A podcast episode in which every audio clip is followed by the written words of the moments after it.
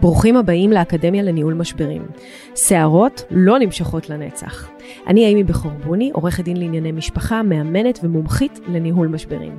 וזה הפודקאסט שילמד אתכם איך להתמודד עם כל משברי החיים.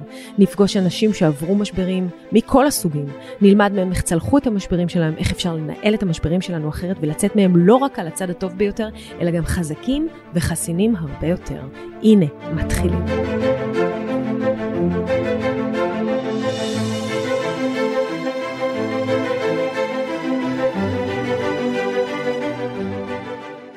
היום אני אספר לכם סיפור על ידועים בציבור, דווקא אה, סיפור אה, באמת אה, הזיה, אבל אה, הוא לא כך קשור למערכת היחסים אה, שלהם אה, כידועים בציבור, אה, בפן של אה, פירוק השיתוף אה, עם ילדים ומזונות, כי אתם יודעים בסופו של דבר כששני אנשים הם אה, בני זוג הרבה שנים וגם אם הם לא התחתנו והם נרא, נקראים הסטטוס המשפטי שלהם ידועים בציבור, זה לא אומר שיש הרבה הבדל ביניהם, אם יש להם ילדים אז יהיה מזונות ואם יש להם ילדים אז הם יהיה חלוקת זמני שהות אה, ואם הם אכן אה, צברו יחד אה, בשנים האלה זכויות סוציאליות והתחלקו חצי חצי ואני אעשה לכם פודקאסט אחר על אה, זכויות אה, ידועים בציבור. עכשיו סיפור וסיפור שהיה כך היה, הלקוחה שלי, המקסימה, יסמין, הכירה בחור בטינדר. יסמין הייתה כבר בפרק ב' בחיים שלה, וגם הוא בפרק ב', שניהם בסביבות גיל ארבעים ושבע, ארבעים ושמונה, לשניהם יש ילדים גדולים, זה כזה שלב מאוד מאוד כיפי בפרקי ב' שאתה מכיר מישהו בגיל מאוחר, ילדים כבר בוגרים, כבר עשית את ה... יחסית אתה מסודר, אבל יסמין לא הייתה מסודרת בכלל.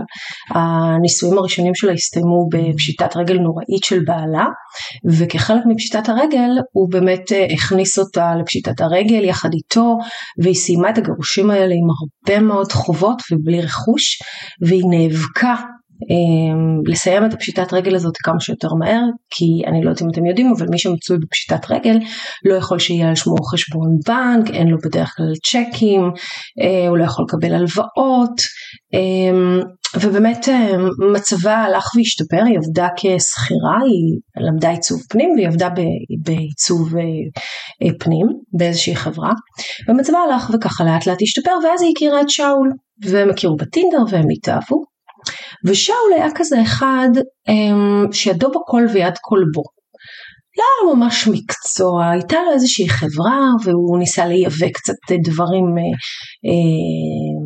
ולמכור, והוא בהתחלה נסע קצת שיווק דיגיטלי, ניסה כל מיני דברים ומאוד מאוד דשדש, וגם לשאול לא היה רכוש ולא שום דבר, הם גרו בדירה סחורה, ו... יסמין באה לשאול ואמרה לו, תקשיב, אני רוצה להגיד לך משהו, שאול, יש לי רעיון, אני מעצבת פנים, ויש לי רעיון לעשות אינסטגרם, ויש לי רעיון לעשות בלוג, ויש לי רעיון לעשות פודקאסט, ואני רוצה להביא לקוחות, ואני יודעת שאני טובה בזה, ואני מוכשרת בזה, ואני יכולה לעשות מלא כסף, ובבקשה, בבקשה, בוא, מה אתה אומר? תן לי להשתמש בחברה שלך, כי לי לא יכולה להיות חברה על שמי, אני רק אשתמש בחברה, כדי שאני יכולה לגבות כסף מאנשים אחרים, כי עדיין בשלב פשיטת הרגל, אני לא כל כך יכולה, אין לי חשבון בנק של עצמי, אני לא יכולה להוציא קבלות. ושאול אמר, יאללה סבבה, בואי, שתמשי בכיף. ויסמין פתחה חברה, בעצם לא פתחה חברה, היא השתמשה בחברה של שאול, והתחילה אה, לעבוד, אה, ומאוד מאוד מאוד מאוד הצליחה. והיא כחלק מזה, היא התחילה אה, לנהל פרויקטים של בנייה קטנים, שיפוצים.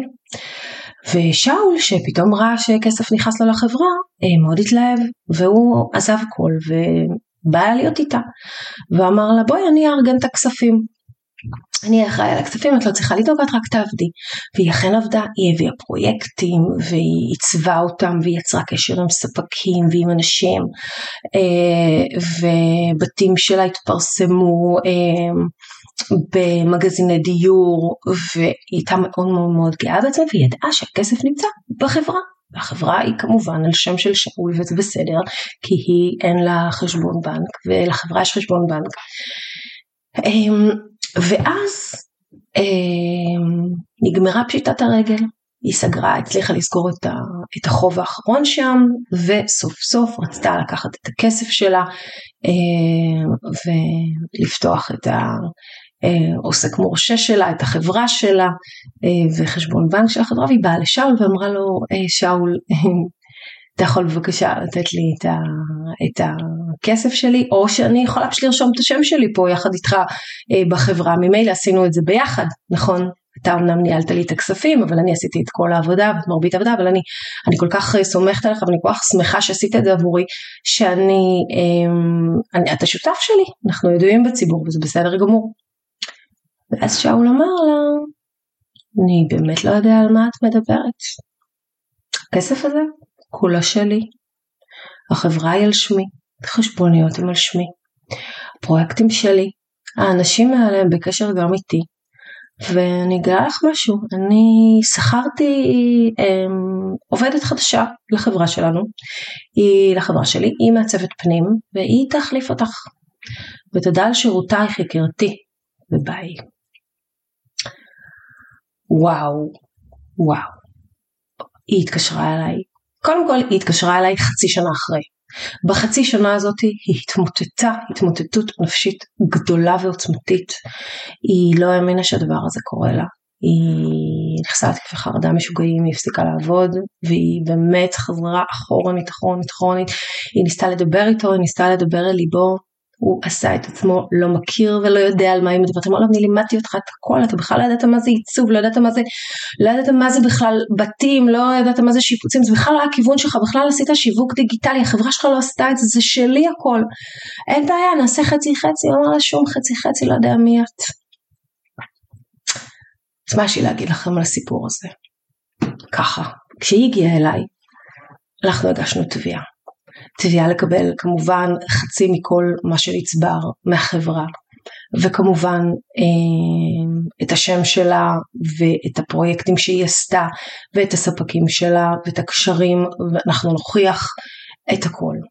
אבל יש רוע באנשים, ובאמת לפעמים כסף מעביר אנשים על דעתם, ובאמת מדובר על זה שהיא הצליחה לעשות בתוך שבע שנים חברה של שווה כמה מאות, כמה, כמה מיליונים, וההתנהלות שלה, זה שהיא שמחה עליו בעיניים עצומות, למרות שהיא כבר עברה גירושים פעם אחת, למרות שהיא כבר עשתה פשיטת רגל בגלל גבר והחובות שלו, היא, התמימות הזאת היא כל כך לא במקום. בסופו של דבר, אנחנו צריכים לעשות הסכם. אם את כבר הולכת ועושה כזה דבר, משתמשת בחברה של מישהו, הופכת אותו לשותף שלך, תעשי איתו הסכם. גם ידועים בציבור, הסכם. עכשיו אנחנו צריכים, בגלל שהיא ידועה בציבור, להוכיח שיתוף. כי אם לא נשואים, אם היו נשואים, לא הייתה בעיה, כל מה ששלו או שלה, אבל הם לא. ועכשיו אני צריכה להוכיח שיתוף. אני אוכיח את השיתוף הזה, והיא תקבל את החצי שלה. אבל הכל היה יכול להימנע, אם היה כאן הסכם. תחשבו על זה. זהו, נתראה בפעם הבאה.